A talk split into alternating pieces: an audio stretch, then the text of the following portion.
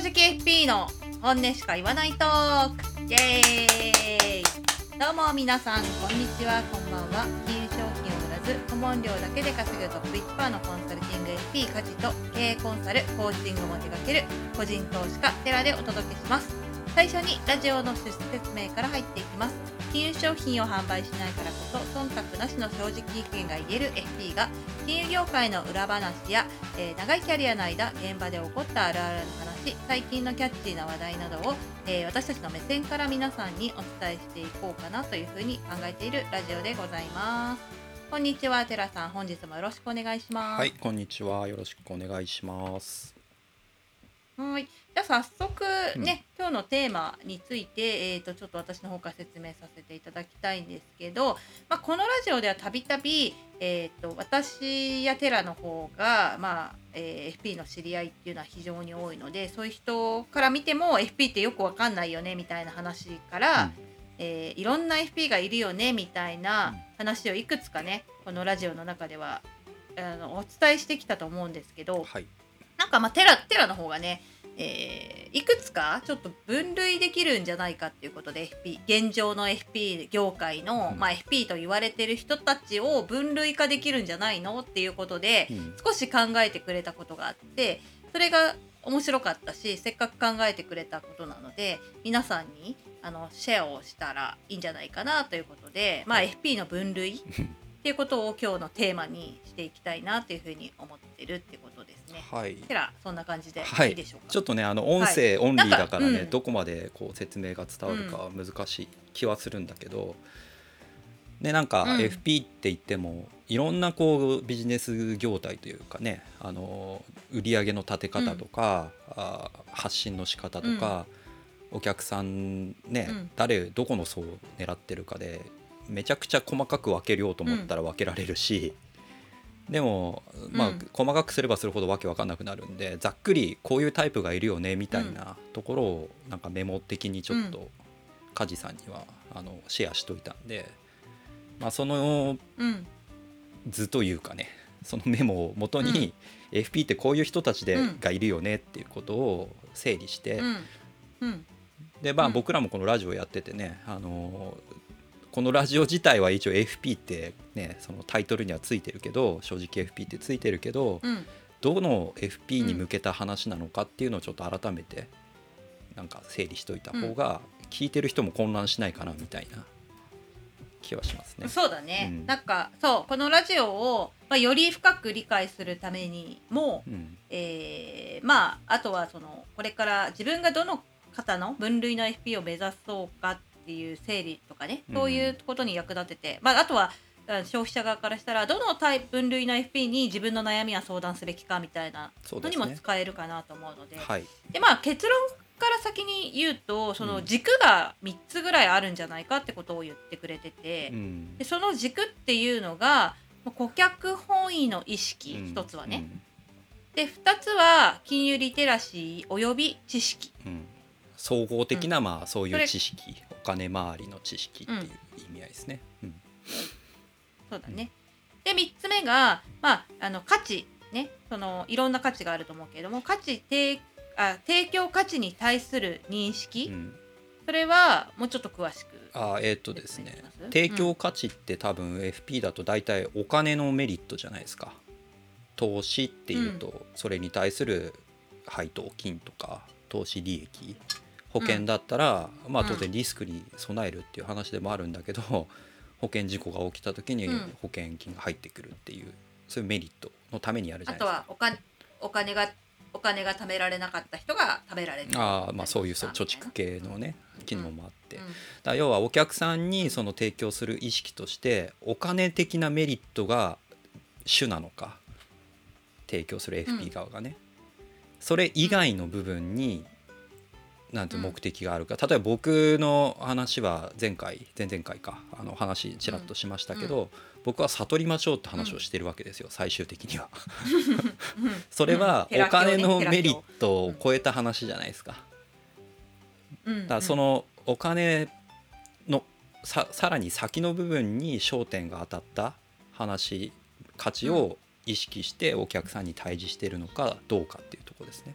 でこれが一応あの金銭的メリットオンリーかそれ以外の部分にフォーカスしてるかっていうのでちょっと分かれるかなと思ったんで、まあこれも一つ軸としていいのかなと思いましたと。はい、これ分かる？伝わる？なんで、はい。うんわかるわかる、うん。なのでこのまあ今もう一回整理すると顧客本位の意識うん。金融リテラシー知識、うん。えー提供価値に対する認識がどうなのかによって、うん。FP って分類できるじゃない？っていうのが今回の話そうですね。でさっきね梶さんと話して、これもう僕がざっくり出した軸なんでこれだけだとね多うん。分説明が必要だねって話ではあったんですよね。だからそれはちょっと一個一個少し、まあのコメントをつけながら話すといいのかなと思ってます。うん。うん。はい。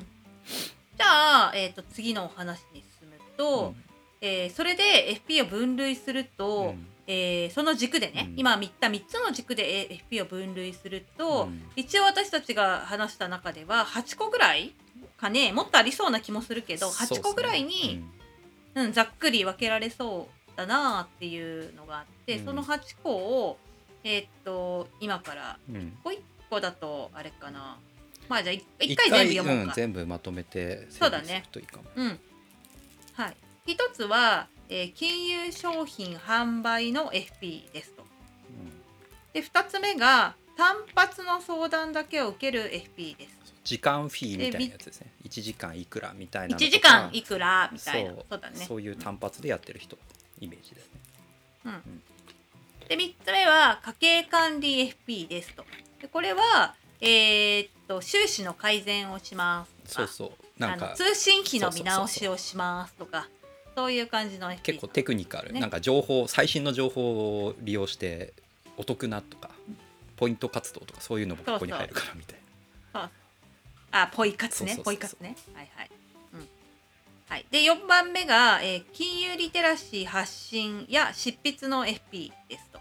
うんで、これは、えーっと、要は本ガンガン出してる人とか、そね。それこそなんか、基本そうテキストとかもろもろで一般的なこうリテラシーを発信してるタイプいっぱいいますよね多分ネット記事とかね。うん。うん、ん。いるいる、こういうのでやってる人ですね。はい。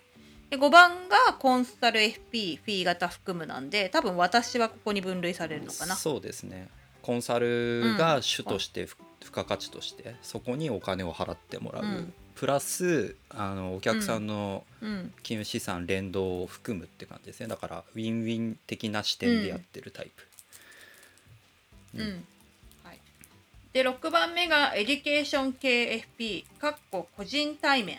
個人これはテラがここに分類されるって言ってたね。あえてそう分類するのはだから個人に結構フォーカスして対面でゴリゴリやるうん。タイプですね。うん。うんコンサル FP とエデュケーション FP の違いってなんだろう？コンサル FP は僕の中の整理では要はお金回りの総合的なコンサルで、うん。そこに付加価値として提供するものが、一応金銭メリットが強め、で当然その裏もあると思うんですけど梶さんの話もね。裏もあるんだけど、うんうんどっちかっていうと金銭メリット具体的であるってことですね。で僕がやってるのは具体的な金銭メリットっていうのはあんまり強調してなくてそれ全部自分で理解してうん。その先の方を強めにいってるから。うんうんうん。そういうちょっとなんていうの抽象度の違いというか。うんなるほど、はい。うんうんうんうんうん。わかりました。ありがとうございます。で今のが、えー、と6番目で7番目が同じくエデュケーション系 FP なんだけどこっちは YouTuber1 対多そう大衆向けみたいな感じ。うんだから必然的に浅くどうしてもなってしまうけどうーんなんとも一般的なねあのネット記事よりはちょっと深めな話してますよみたいな。ことがうんうんあるかなみたいな感じですね。でさっき2人で話してて出てきたのが8番目のプロジェクト型 FP って言って、うん。これはどうなんだろう？1番と5番の1番その金融商品販売 FP と5番コンサル型 FP の、うん。まあ、なんか複合系みたいな。あとは何が違うかって言ったら範囲のえー要は狭さみたいな特化型みたいなね。そうですね。そういうイメージ。そうプロジェクトって要は、お家を買うとか相続とかそういうなんていうの、うん。対応すする事象が起きた時にそれ専門で処理できるっていう、うんタイプですね。うん。うんうんうん、そうそういうが形の FP もいますよねで大体この8個に、えーっとその先に言った3つの軸を意識すると分類できそうだよあとねごめんなさい。み1個忘れてたなと思ったのが、あのーたいなはいはい。主に多分法人に入り込むタイプが多いと思うんだけどセミナー系の人。うん。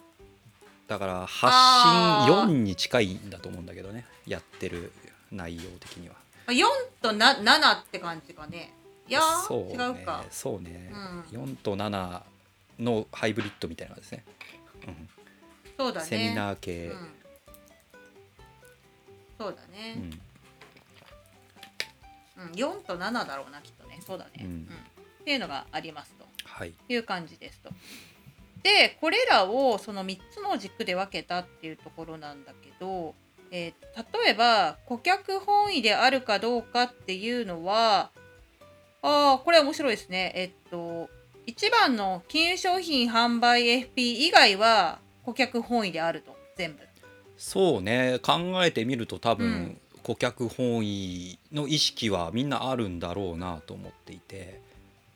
で、うん。1番だけは要はコミッション系ですね、金融商品をゴリゴリ売って、うん。それの売り上げが成績になって自分の収入になるタイプ、っていうのは、うん。顧客本位でも多分彼らの意識としてあるんだろうけど客観的にはいやそれ違うよねっていう事例がいっぱいあると思ってて。うん。で、うんうんうん。中には多分悩んでる人もいると思うんですよ。このビジネスやってる人で、うん。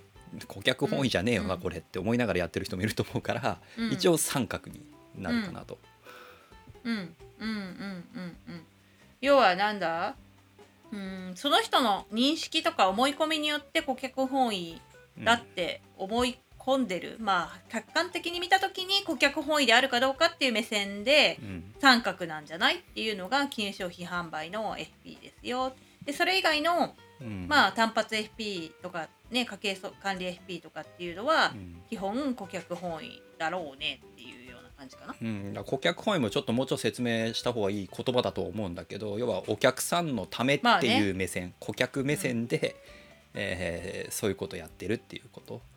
でまあ分かりやすいかどうか分かんないけど、某ね室証券とかのあの本とかで。ね、金融資産いっぱい持ってる人、うん。この人だったら1億ぐらい損しても大丈夫だよみたいなことが語られる業界なのが一番なんで損させてもみたいなことをある程度許容してしまってる人がそれなりに活躍してるのが一番かなみたいな。まあ FP っていう話ではないけど、これ見てて、うん。うんこれ思ったんだけど、うん。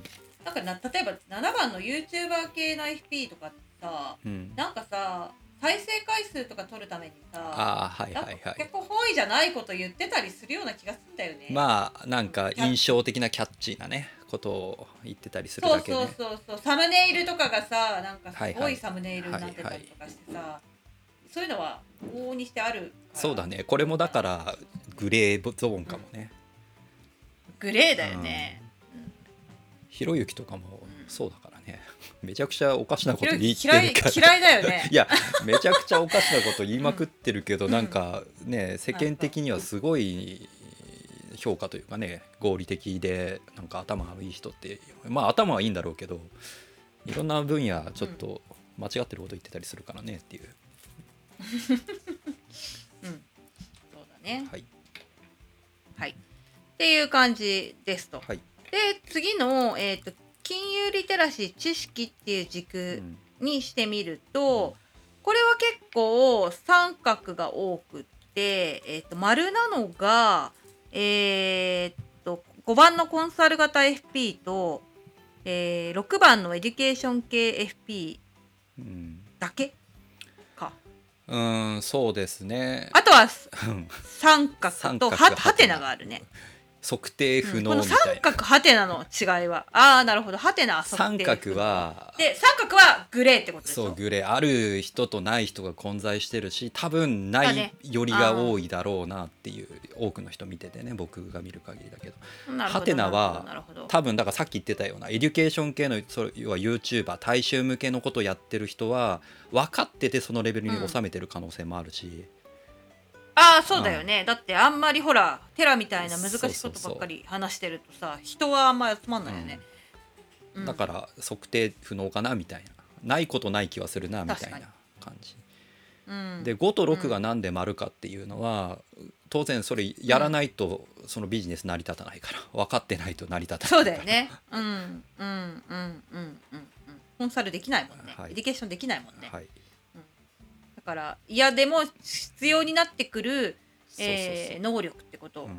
だよね、ないとこの型はできませんね、うん。みたいなことですね。うん。他はだから逆言えばなくてもできるってことなんですよ。型が決まっちゃってるから、ね。売る型ができてるあし、ね。一般的なおお話はいくらでもネットに落ちてるからそれパクれば言えるから。そうなんだよね、金融商品販売の FP のすごいところってさあのねビジネスとして成立するからそのある程度えーっとなんていうのかな50点の人でもバンバン売れるみたいなそんな感じ売るなんだよ。ね型さえ覚えちゃえばね、でターゲットとターゲット集めて売る型さえさね前回の情弱狩りに近いっちゃ近いんですよやり方は。モデルとしては、うんうん、うん、そうなんだよね。で、えーっと、あとは単発相談とか家計管理も、そうね、その型を覚えちゃえばできちゃうもんね。うん。単発相談もね、1時間、2時間だったら、なんとかごまかせちゃうんだからね。一般論で済むんですよ、そのレベルだったら。そうなんだよね、あんま深いこと聞かれないしね「ニーサってどうですか?」とかそうさそういうレベルの話だから、そのねさニーサはこういう仕組みですよとかっていうさ、もう本一冊読めば回答できるような内容を話せればいいわけだから。そう単発相談 FP そうなとかね。そうなっちゃうよね。だから大衆向けの話してるう FP あのターゲット層がね、大衆の場合はリテラシー知識そんななくても成り立つというか喋れるというかできるっていうので、うん、そうだね、そうだね。うん。で金融リテラシー発信とか、執筆 FP は私仲いい人に何人かいるけど、あのね、多分ね、知識は、私の知り合いはすごいあるし、なんなら私より知ってると思うのよ。はい。ただし、その、人と向き合ってないから、はい、個人をやっていないのでその、なんていうのかなえーっとコンサルティングはできないんじゃないかな。うん。うん。うん。って感じ？うんイメージは、はい。うん、知識はねあると思うよ。その知識の定義も難しいんだけどさ。そうそう。金融リテラシー自体がねまあ金融庁とかリテラ定義してるけどまあなんかねうん、うん。それもねもうちょっと足りないなっていう雰囲気もあるから、うん。うん、はい。そんな感じかな。でまあそうね。エデュケーション系 FP の知識はさっき言ったか。あの知ってて難しいことを言わないようにしてるのかケースもあるよっていう感じか。ああそう動画対象向けのはね、そうそうそう。そうね。プロジェクト型 FP はこれはさっき話してたけどその自分の特化している分野に関しては恐ろしく知っているし経験もある。うん。けど、うん。ちょっとそれると全然そうなのよ。びっくりするぐらいとんちんかんっすごいてことがとんがってるタイプですねうん。プロジェクト型は、住宅ローンの例えばその仕組みもそうだしどういう人がどういう金融機関でどういう融資引けるかとかそういうなんか現実的な手続きをこう進めていくステップとかはすごく詳しくてその実行部分はものすごくだから特化して優秀っていうタイプ相続とかもそうですよね。うん、ううん。ん、そう。だだから私なんかみたいなコンサル FP が、えーお客さんをえー、となんていう処方箋というかこういう戦略戦略を描いて、その戦略を実行するための実行部隊でお願いしたりするよね。そうそうそう。そういう多分組み方が一番価値が出るタイプだと思うんですよね。うん、全体のこう要は指揮官みたいな。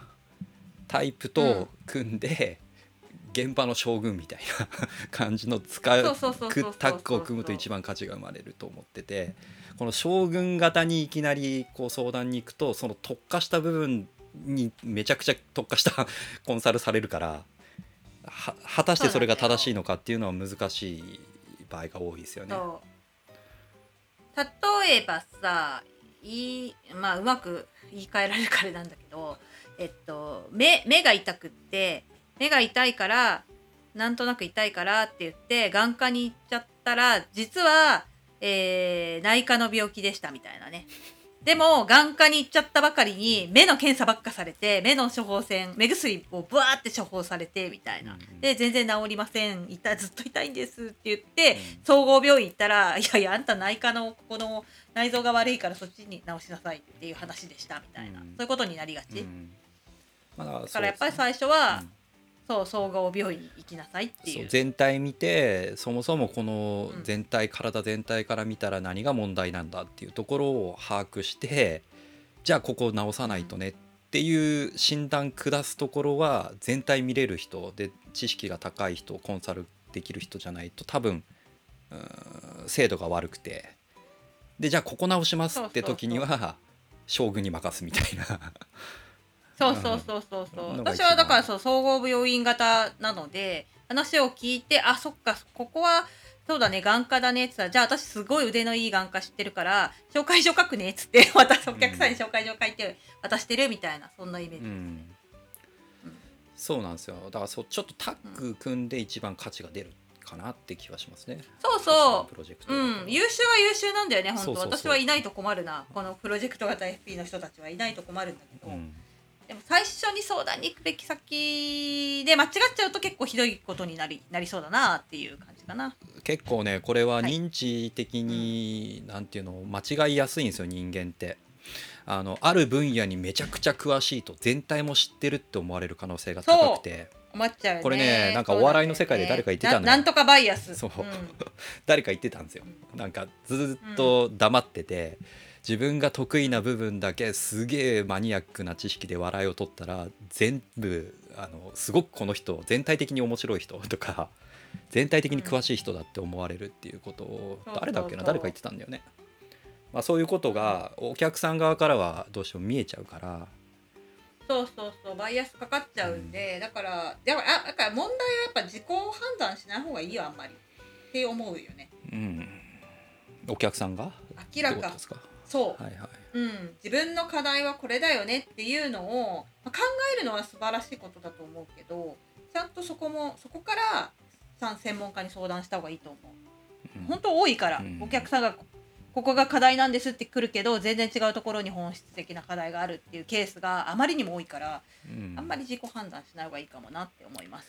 そうなんですよ。だから多分こうん。う消費者側から見た時に、なんていうの全全体を見て自分に最適なこうコンサルティングプランニングアドバイスって受けたいんだったら多分 5, 5が最適に近いんだと思うね。コンサル系の FP 梶さんみたいなタイプ、うん、うん。ん。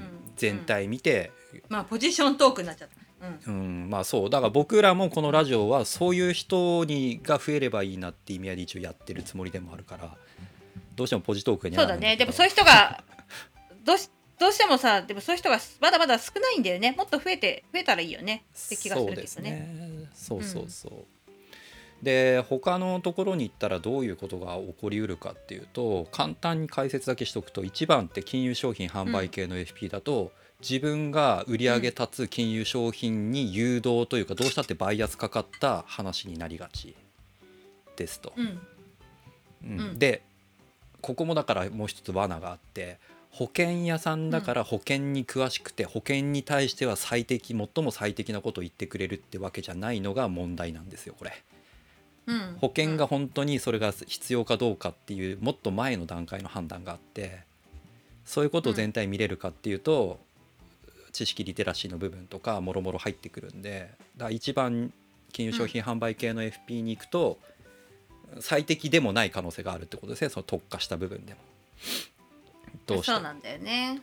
うん。で2番の単発相談系の FP 時間給いくらとか1時間5000 1万円ですっていうメニューだけでやってるとかそれが主としてる人に行くと、多分そんなに経験値がない人が多いと思います見る限り。うん。うん。でそもそもそれだとビジネス、ス成り立たないんで、うん、B- FP としてのね。だから他に何か売り上げ立てないといけないしあなんて経験値もないしあんまり多分実力もないパターンが多いんじゃないかなっていうすごく。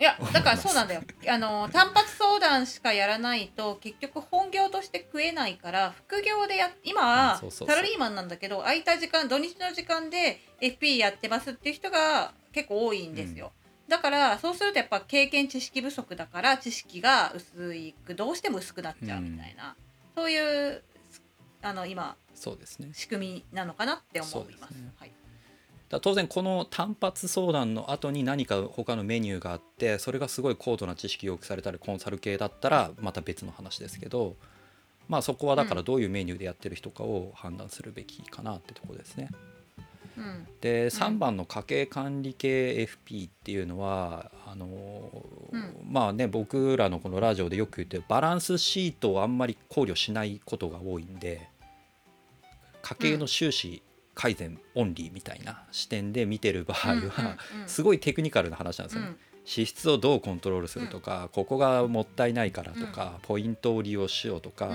あー固定費削りましょうとか、そういうことにはすごく詳しいだけで、全体把握からの問題提起とかアドバイスは多分薄い見てる限りね。そうだね。か隠れた課題に気づけないと思うんだ。私も無理だよ。この、うんそのスマホのねあのプランを見直してって言われてもできるかもしれないけど、それでその人の本質的な問題にたどり着けるかって言ったら絶対たどり着けない。それだけじゃ情報が足りないわ。うんうん、って感じ。そうですねだから家計管理系は当然その目的で、ね、相談に行く人は多いと思うんだけど家計に問題が自分があると思ってて、本当にそれだけなんとかしたいっていう場合は、まあもしかしたら意味あるかもねねみたいなぐらい、でも多分他にもいっぱい問題あると思うんで、そういう人はね。そうだね。うん。はい、だからなんかインパクトの小さいことしかできないかもね。わかんない。どうかな。うん。ちょっとわからんけど。うんうんで4番は金融リテラシーの発信とか執筆主にテキストをメインでやってる FP、だからこれ実務あんまりしてないタイプだというふうに認識してもらっていいんだけどうんこういう人だからそもそも実務やってないことが多いんでうん。その経験値がまず少ないですね。対面でコンサルするっていう。うん、そうだよね。だから問題整理とかそういうこと自体がもしかしたら弱いかもしれないですねその自分が得意な情報発信とか得意な分野を書くことはできるけど、でさっき梶さん言ったように多分知識はある可能性はあるんだけど実務としてどんだけ価値ができ、ね、提供できるかはちょっと未知数なパターンが多いと思います。だから多分ヒアリングとかできないと思うよ。お客さんからうん。その引き出したりとか、質問したりとか受け止めたりとかコミュニケーションが苦手な人が多い。私の印象だとね。なるほどだすっごい頭くて。ちなみにねあのうん。ネットでこのそれなりに有名な FP でいろいろ書いてる人とかから相談が紹介で流れてくるところが僕が手伝ってるところとか事務所に流れてきたりするんで。結構人にお仕事振ったりしてますこの人たちは。そう。だから4番に相談すると、まあ知識はあるから、うん。どこに相談したらいいか知ってるからまともなそうねそうまともそうな人を紹介をしてくれる。そうそうそうそうそう。紹介する。そうそうそう。そその通り。で5番がコンサル系 FP でまあ梶さん的なやつですけどうん。このタイプはまあ繰り返しポジトークっぽくなるけど顧客本位的だし知識等々もぞ総合的に見れなきゃできないしっていうことなんで一番まああの消費者としては行った時に多分ね感じづらいかもしれないけど付加価値が一番高い FP だと僕らは思ってますよというところですね。そうですね、はいで6はあのエデュケーション系 FP っていうことですけどこれは個人に対してうん。根本的な金融リテラシーとかお金の理解とかそういったことが土台にもっと人生良くしていこうよみたいな話を するタイプ。うん。だからあの他よりもより深いリテラシー知識理解が必須だと思います。だから勉強好きとかそういう人が良くなってると思うんだけどこれは人にちゃんと伝えることができる人じゃないとこれ成り立たないんでだからお客さんとしては何かこうアドバイスを受けるとか外注っていうよりは自分で何とかしたい人が行くといいとこですね。うん。うん。本質に興味があって世の中こうなってんだみたいなことに興味ある人はすごくいいと思います。うん。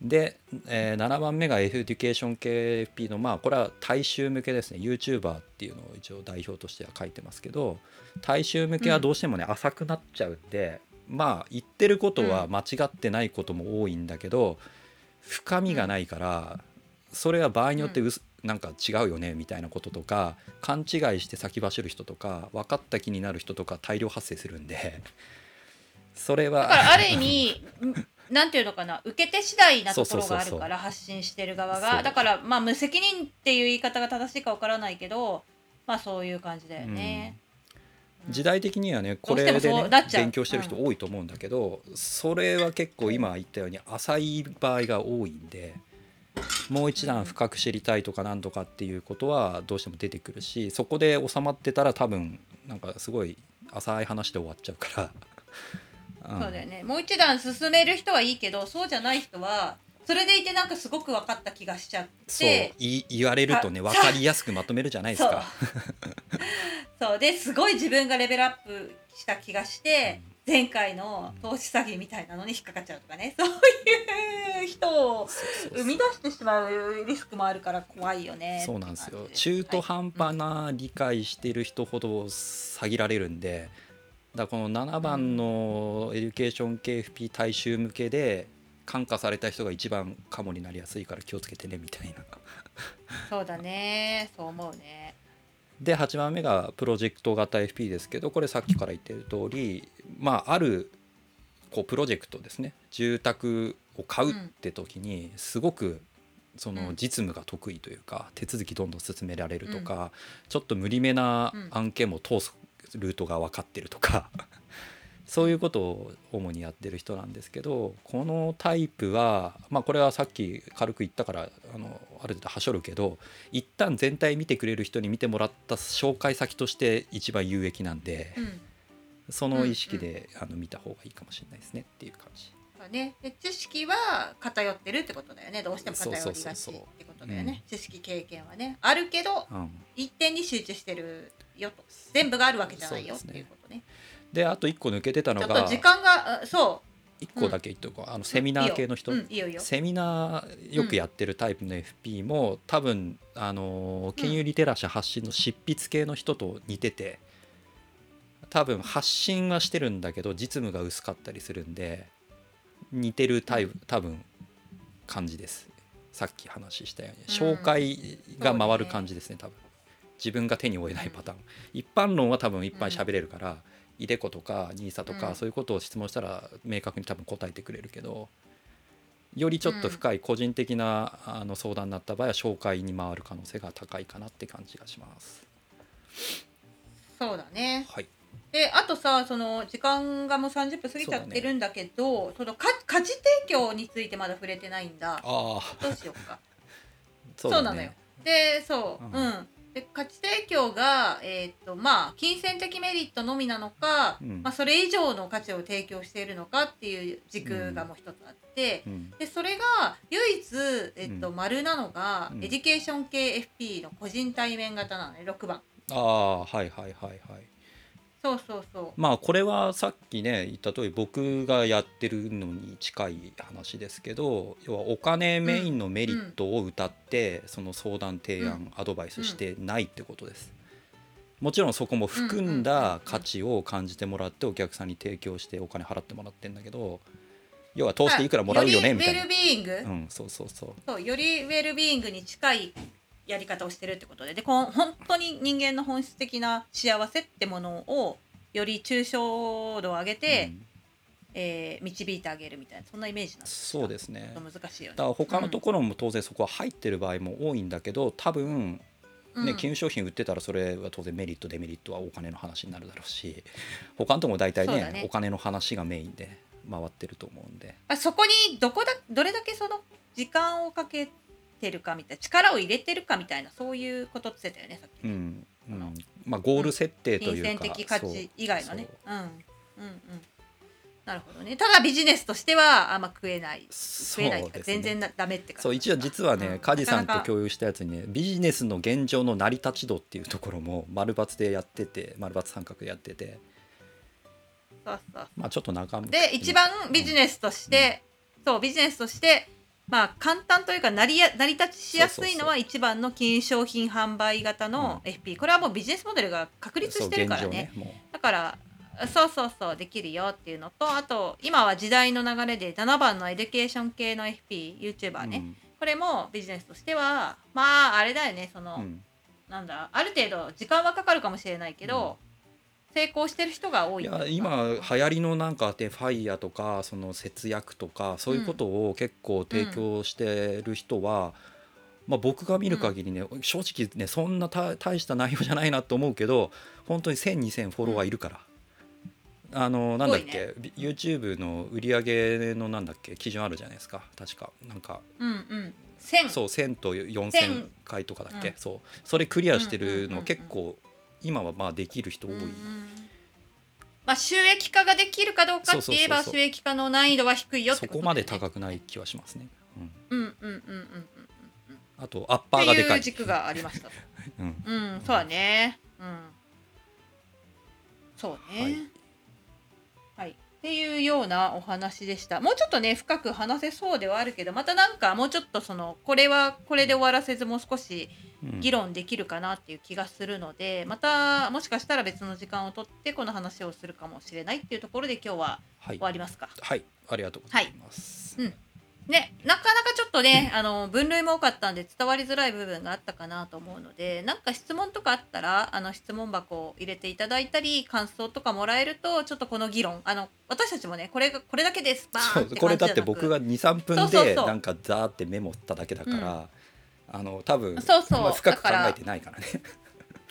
はい、異論は認めるし見たのあの、うん。こういうのはあるんじゃないかとかこれは違うんじゃないかみたいなのを、うん。みんなで議論できたらよりねあの分類が面白いものになるんじゃないかなと思いますのでそういうご意見とかもいただければいいかなっていうふうに思って今日の時間はそろそろ終わりとさせていただきたいと思います。一番長くなったかもはい、しれません、じゃあ 今まででね。今まででね。そうだね今日はここまで聞いてくれてありがとうございました。このラジオは毎週木曜日に更新をしています。お気に入り登録をしていただけると更新の通知が皆さんに届くと思いますのでぜひお気に入り登録の方をお願いします。またこのエピソードを聞いての感想ですね。Apple Podcast のレビューで書いていただけるととても嬉しいです。質問についても募集中です、えー良い質問に関しては、えー放送内で取り上げてテーマとさせていただきたいと思います。えそれでは今週も正直に生きていきましょう。またねバイバーイ。はいさよなら。